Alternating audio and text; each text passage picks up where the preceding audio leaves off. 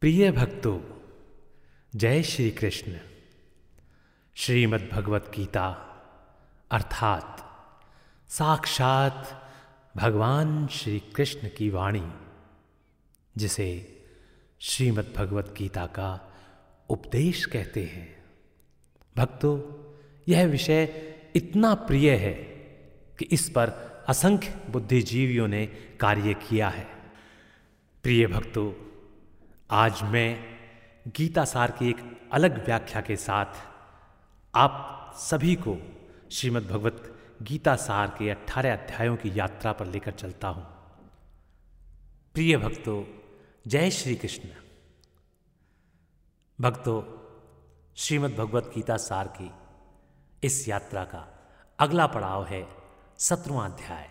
तो आरंभ करते हैं सत्रवा अध्याय। ओम नमो भगवते वासुदेवाय नमः।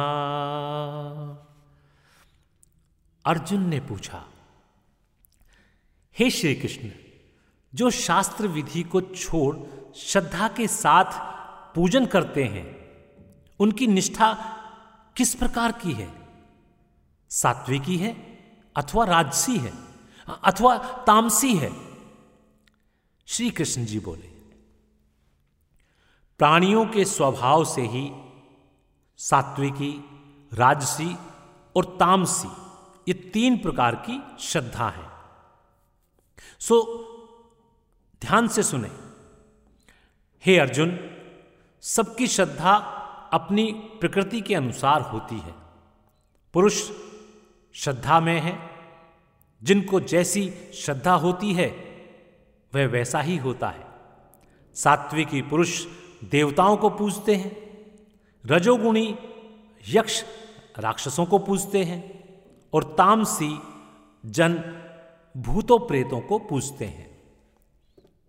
जो लोग कपट, अहंकार, काम विषयानुराग और आग्रह युक्त शास्त्र में न कहा हुआ उग्र तप करते हैं, मूर्खता से न केवल अपने शरीरस्थ आत्मा को बल्कि मुझे भी कष्ट देते हैं। उन्हें निश्चय पूर्वक आसुरी जानिए। प्रत्येक को तीन प्रकार के आहार प्रिय हैं। उसी तरह यज्ञ, तप और दान भी तीन प्रकार के हैं, जिनके भेद सुनिए। आयु, सत्व, बल, आरोग्य, सुख और प्रीति को बढ़ाने वाले रस, घृत, युक्त पोषक और आनंददायक आहार सात्विकों को प्रिय हैं। कड़वे, खट्टे, नमकीन, गरम, तीखे, रूखे, चटपटे तथा दुख, शोक और रोग जनक भोजन राक्षसी लोगों को प्रिय है। पहरों को रखा हुआ आनिरस दुर्गंध युक्त बासी, उच्छिष्ट, अपवित्र भोजन तामसी लोगों को अच्छा लगता है। यज्ञ करना ही है। ऐसा मन को दृढ़ करके, फल की इच्छा बिना विधि पूर्वक जो किया जाता है, वह सात्विक है। हे भारत श्रेष्ठ, फल की कामना से और लोक दिखावे के लिए जो यज्ञ किया जाता है, उसे राजस जानो। शास्त्र की विधि से हीन अन्यदान रहित, मंत्रहीन और बिना श्रद्धा के किया हुआ यज्ञ तामस कहलाता है। देवता, द्विजगुरु और विद्वान इसका पूजन, पवित्रता, सरलता, ब्रह्मचर्य और अहिंसा का आचरण करना शारीरिक तप है। जिस वाक्य से किसी का दिल ना दुखे, सत्य, प्रिय, हितकारी भाषण, स्वाध्याय का अभ्यास, वाचिक तप है। मन की प्रसन्नता, चित्त की शांति, मौन, आत्म निग्रह और निष्कपट रहना, यह मानसिक तप है। यह तीनों प्रकार का तप यदि श्रद्धा से फल की इच्छा त्याग कर और योग युक्त होकर किया जाए तो सात्विक तप कहलाता है।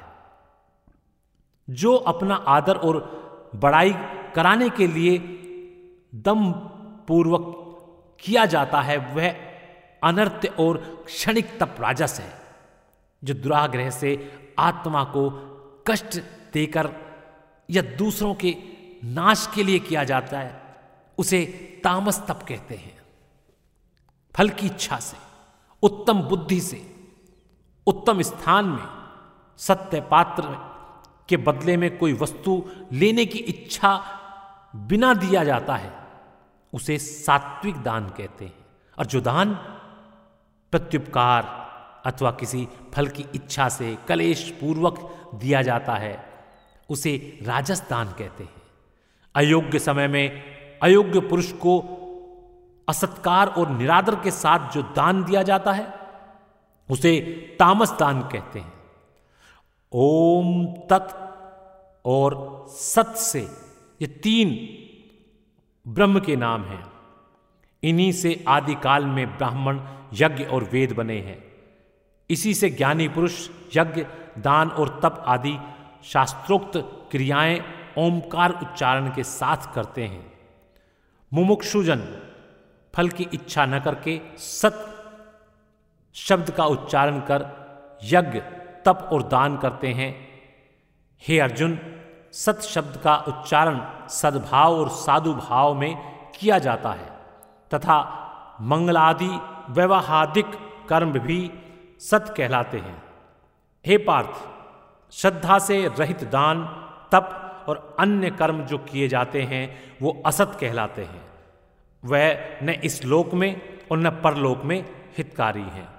बोले श्री कृष्ण भगवान की जय।